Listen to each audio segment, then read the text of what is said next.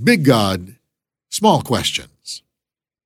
Si Abram ay sumampalataya kay Yahweh at dahil dito, siya'y itinuring ni Yahweh bilang isang taong matuwid. Genesis chapter 15 verse 6. Ipinangako ni Yahweh kay Abram sa Genesis 15 verse 1, Abram, huwag kang matakot. Ako ang iyong kalasag na mag-iingat sa iyo. Bibigyan kita ng napakalaking gantimpala. Ano sa tingin ninyo ang isinagot ni Abram? Thank you, Lord.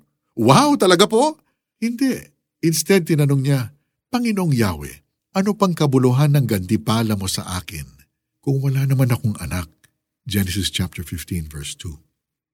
Basically, Abraham was asking kung ano ang point ng blessings na matatanggap niya kung wala naman siyang anak na mapapamanahan ng mga ito.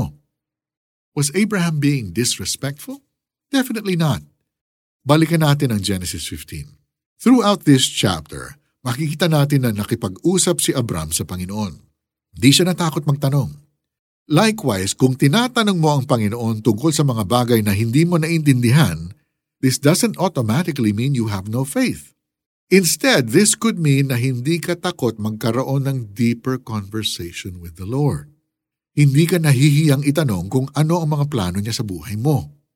Hindi rito nagtatapos ang kwento. After asking his questions and being reassured of God's promises, sumampalataya si Abram kay Yahweh, and he was credited as righteous because of it.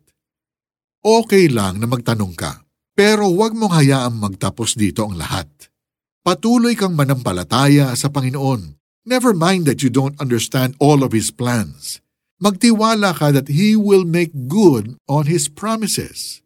Tingnan mo si Abraham, 99 years without a son, pero ngayon, he's recognized as the father of the chosen nation. Naguguluhan ka ba sa mga nangyayari sa buhay mo ngayon? Para bang walang plano sa iyo si Lord? Have an honest conversation with Him. Magtanong ka lang, The Lord is a big God. He can handle your small questions just fine.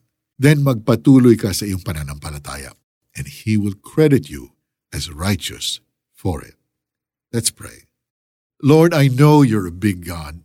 Kapag may mga bagay ako hindi maintindihan, tulungan ninyo ako maging honest sa pakikipag-usap ko sa inyo. In Jesus' name I pray. Amen. How do we apply this passage? Sumulat ng open letter kay Lord. Ilagay lahat ng inyong mga tanong at pag-aalinlangan. Then go through your list at ilapit ito kay Lord in prayer. Si Abram ay sumampalataya kay Yahweh at dahil dito, siya'y itinuring ni Yahweh bilang isang taong matuwid. Genesis chapter 15 verse 6. For the 700 Club Asia, I'm Mari Kaimo. May God bless you today.